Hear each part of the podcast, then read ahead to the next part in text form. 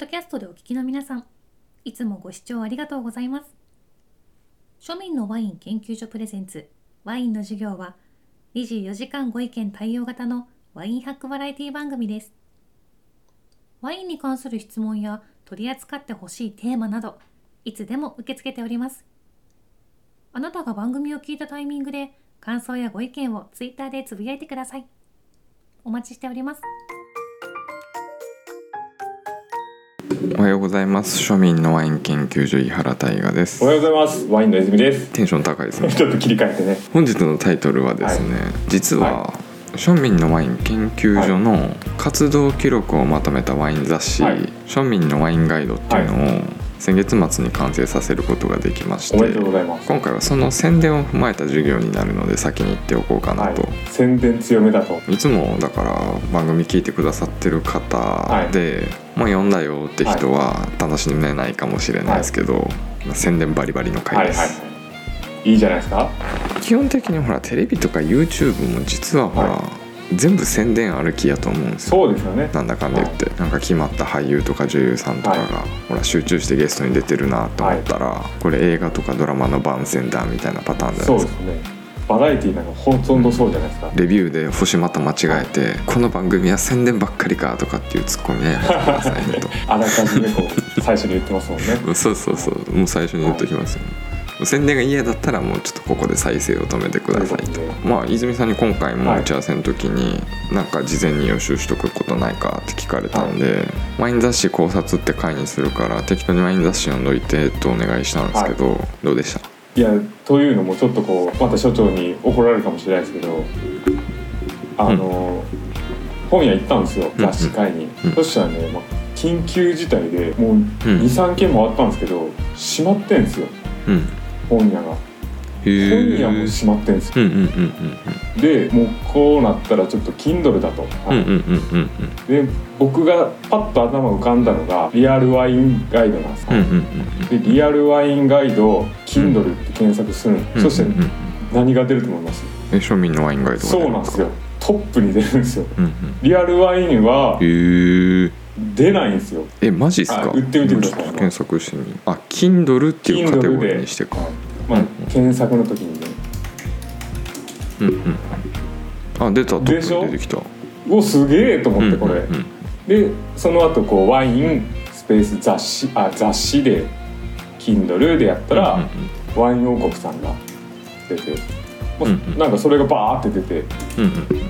ていう感じでまだ見てはないんですけど。うんうんあ結局何も読んでないってこと？庶民のワインもうこんなトップにヒットするんだと思う、うんうんまあ、検索の仕方にもよると思うんですけど。うんうん。うんいい流れではあるんじゃないですか。そうですね。まあ結構ワイン雑誌にしたらレビューもかなり頂いてる方ですし、まあ、そのあたりの突っ込んだ話っていうのははまた有料版の方で話すとして、あのーまあ店舗がはい閉まってると緊急事態で。えツタヤとかもやってないってこと？ツタヤは行ってないですけどこう駅の本屋さん、うん。はい。うんうんうんうんうん。駅の本屋ってなんかあれキオスクみたいなやつ？いやちゃんとした本屋ですけど こう難波とか新大阪でもこう閉まってん大体こういつも空いてるような、うんうん。飲食は当然ね全部閉まって私もともとね、はい。本屋あんまり行かん体質なんですよ。全部アマゾン効率効率って人間なんでよっぽどのことがない限りはね、まあ、ネットなんですけど、まあ、それなんでかっていうのを説明していくんですけど、はい。まあまあ一口に本って言っても図書館とかは本屋とかアマゾンとかそれこそさっき泉さんが言ってた電子書籍 Kindle とかあるんですけど最近はねサブスクで D マガジンとか楽天マガジンとか、はいはいはい。Kindle Unlimited とかってあるのご存知ですか？名前は聞いたことありますけどもう、うん。はい、見てはないですね。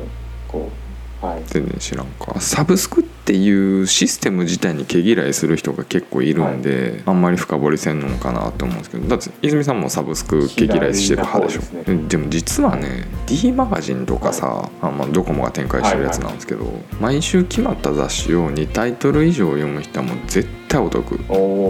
毎週は言い過ぎだ。毎月でいいわ。月2冊以上絶対読む人はもうかなりお得。税込み何円で500紙以上読めますからね。何円でしょう？当てて。500の雑誌が読み放題。いやいや2冊じゃない読み放題。ですよねだから2冊以上でお得ってことは、700円とか、おー。税込み440円。おおえじゃあもう本当1冊分ぐらいのもう感覚ですよね。1冊っていうか雑誌大体1400円まあそうですよ500ね高いやつだったらそんな、いっうんぱいあります。えやばくないですか？もう大体の雑誌読めますよ、まあそうですねもういやだからやないややばいんですよね。だからもうだから 何しに行くんっていいうやだからねもうそれなんていうんですかねサブスクを毛嫌いしてる理由は、うん。もう無無限じゃないですか本当にこう。その価格でいや僕うん。ね、500冊以上読み放題なんかもう魅力的すぎてもうどっぷり、入らん理由ある？いやだから週刊誌とかも全部あるんですよ。そう絶対これそれこそもうどっぷりその世界にはまってしまうやろうなっていうのも怖い。でさこれどこまで腰抜かしてるでしょ最近ねやっぱそのね、一つのサービスが一強になろうとしたら、はいはいはいはい。また今度戦いに入ってくる、はい。そう楽天マガジン。タイ,、えーっとね、タイトルは 600C 以上、はいはいは税抜き400円切ってますから 楽天強いですもんね。税込みで418円か。何でもししてますもんね。やばすぎっしょ、まあ、とは言いつつもね、はい。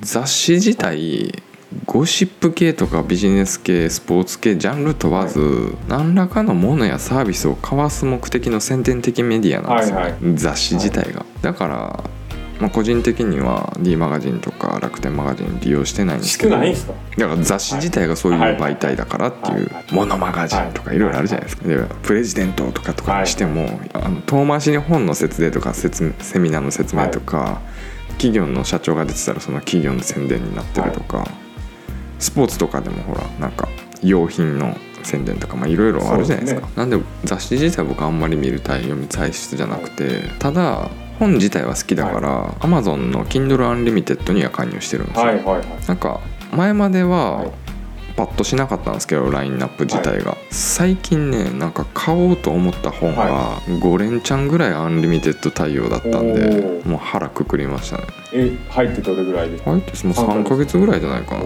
継続中ですね。アンリミテッド専用検索とかがしにくいんで、なんか対応してる本を探すのがなんか難しいのがデメリットなんですけど、対応書籍は雑誌なんか含めて200万冊以上ですか。らすごいですね。200万冊です。よはい。大体入ってんじゃないですか。しはい。うんそう。新刊にこだわらんかったら大体対応してるんですよ、でも雑誌は全部新刊対応やから、はいはい。本の新刊が少しないやつ本まあ、うん、そうそうそう。で最近読まんくなったんですけど、本自体好きって言ってたんですけど昔好きやった角川ホラー文庫とかってあるんですけど、もうそんなんもうほぼほぼアンリミテッド対応だし、ベストセラー小説からマイナー個人作家までの本かなり幅広くカバーしてるんで、もう週1冊、まあ、月12冊でも雑誌漫画、はい本読む習慣がある人なら加入して間違いないんじゃないかなと。えいくらでした？980円税込み、はいはい。はいもう本当一冊分のぐらいの価格ですうよね。ん、そうそうそうそうそう。で読み放題。で冒頭でも言ってたんですけど私自体ほらなんかその本屋行っていろいろ見たりする時間が嫌いなんで、もうよっぽどのことがない限り本はアンリミテッド対応しか読まんって決めてます。えダウンロードみたいなのができるうんできるできるオフライン再生も大丈夫。るでもなんかサブスクそういう本って、結局買い取りじゃないから急に読めなくなるんじゃないのみたいな疑問も出てくると思うんですよ、別にそんなん読み直したくなる本やったらそれ買えばいいそこでまた買う。うん、別に電子じゃなくてもね、まあ電子でもいいんだけど、まあ、読書量増えてくると、はまあ、私の肌感なんですけど、だい。たい1,000冊ぐらい超えてくると、なんか手元に残したいような本って、古典的なベストセラーとか本自体の値段が5,000円以上の著者の独自視点とか独自体験が詰まってるよような本にへたってくるから、そもそも本買う必要あるっていうところなんですよ。一回読んでも読まんような内容の薄い本ばっかりじゃはないいですか。はいはいはいなんでこれからはそんな本の読み方の方が主流になってくるんじゃないかなってえちなみにもうその Kindle のあの、うん。ハードで読んでる。いやあの iPhone12 Pro あそれで読むんですか？うん、雑誌、まカラー MacBook Air と外部モニターで読む時もあるんですけどまだちょっとアプリが安定してなくてぬるぬるなんですよ、なんで雑誌読む時はなんか字ちっちゃいけどそんなちっちゃい字まで追うような記事があんまりなくて自分の中で興味がそそるような、だから写真と見出し見てパーって飛ばしていって、で読みたいやつはこう文字拡大させて読むみたいな、なんで iPhone12 Pro Max がありゃまあ理想は iPad があればいいんですけど、打ったって言ってましたね。お俺その一,、うん、一つのデバイスに分散されるのが嫌なんですよ、はいはいはい。だから iPad で電子書籍使うってなっても1日2時間しか触らんもんになんかお金使いたくないというか。だからパソコンと iPhone12 Pro Max でだいたい1日睡眠時間以上は触ってるから、はいはいはいはい。うん、で泉さんとかほら iPad Pro2021 がもうすぐ届くんでもうこれ入らんとね。そうですね。ちょっと Kindle は。あ iPad でね。雑誌見たらキレキレっすよ、で Kindle で読んでるんですけど、とまあめちゃくちゃ使いにくくないですか、うんえいや iPhone12 Pro Kindle あのこれなホワイト Kindle ホワイトペーパーでしたっあああんなもん持ってるんですか、けあれやっぱあれだからですよね。うん。ですよね。なんかもう遅いなって思うみんなみんな騙されて、あれ買ってるんですけど騙されてっていうか安いとかさ目が優しくなそうるとかさ。優しい。目が優しいと安いで聞かれて買ったんですけど、最新のね iPhone ってねあのレティーナのめちゃめちゃいいディスプレイ使ってるからもうそもそも目に優しいあしそのブルーライトカットとかもできるし紙のなんか背景とかにもできるし、なんで Kindle 使うんって感じ。だから分散されるのが嫌、うん。だから寝る前によっぽど、寝る前専用機とかにするならありですけど通知とか嫌だだとか。別に寝る前は普通に紙の本読みゃいいやん。いって僕は思うんですけど。そうか。それともやっぱ使いづらかった。やもう全機種あのオアシスまで全部持ってたけど、その時はあの iPhone しょぼいの使ってたから,、だから iPad に全振りしてみたいな感じだったから、はいはいはい。その時は。まあちょっとワインに関係ないんでそういう話はインサイドストーリーズにして。要点としては、庶民のワインガイドって Amazon で独占販売してるから、Kindle Unlimited 入れば無料で読めますよっていう、はいはいはい。そうかな会員どうすかね。それも含めてですもんね。もう1か月分は得しますもんね。そうそうそうそうそうそうそう、ね、で、まあ、ここからは庶民のワインガイドとは何ぞやみたいな話していこうかと思うんですけど、はい、既存してる雑誌では、はい、ワイン雑誌では、はい、カバーできないところに絞った内容となってるんですよ、はいはいはい、というと。一言でワイン雑誌って言っても、ほらいろんなターゲット層があって、富裕層向けとかさ、プロの現場向けとか、都内在住者に絞り込んだ内容とか、まあ、ホテルでいうところのさリッツ・カールトンとか帝国ホテルみたいな高級路線だったりとかさ、郊外のリゾートホテルだったりするわけですよ。はい庶民のワインガイドはその名の通り富裕層向けではないと、まあなんかアパホテルとかなんかあるじゃないですか、はい。この辺のビジネスホテル。平均所得近辺の人たちで、かつシャルドネとリースリングの違いが分かるぐらいの人に向けた内容、はいはいはいはい。ああ分かりやすいですね。そうそんな感じですよね、うん。で詳しい内容は概要欄のリンクから辿ってもらえれば、はなんか目次的なものを説明でバーって書いてるんで分かると思うんですけど、まあ、ざっと説明するとすれば、まあ、ポッドキャストとかも含めた庶民のワインの研究所の活動のまとめ、はいはいはい。あ半分以上はのページはテイスティングレビューになるんですよね、だからそこをどう受け取られるかによって、その読んだ時はい。の感想が変わるというか、だからこれからワイン飲むぞ知っていくぞっていう人には向いてないと。そうですか？これから飲むぞっていう人ですよね、ああその知識的なことが書いてないからってことですか、そう。そうそうワイン全く知らなくて、はいああちょっとそこはすっ飛ばしてますもんね、はい。そうそうそうそう。そういう人はもうワイン1年生読んでって、はいはいはいでも雑誌買うって大体ある程度かじってる人じゃない？まあまあ一応。ね。ね。俺はそう思ってるけど、く首差しとこうかなと、まあ庶民のっうんていう名前があるから。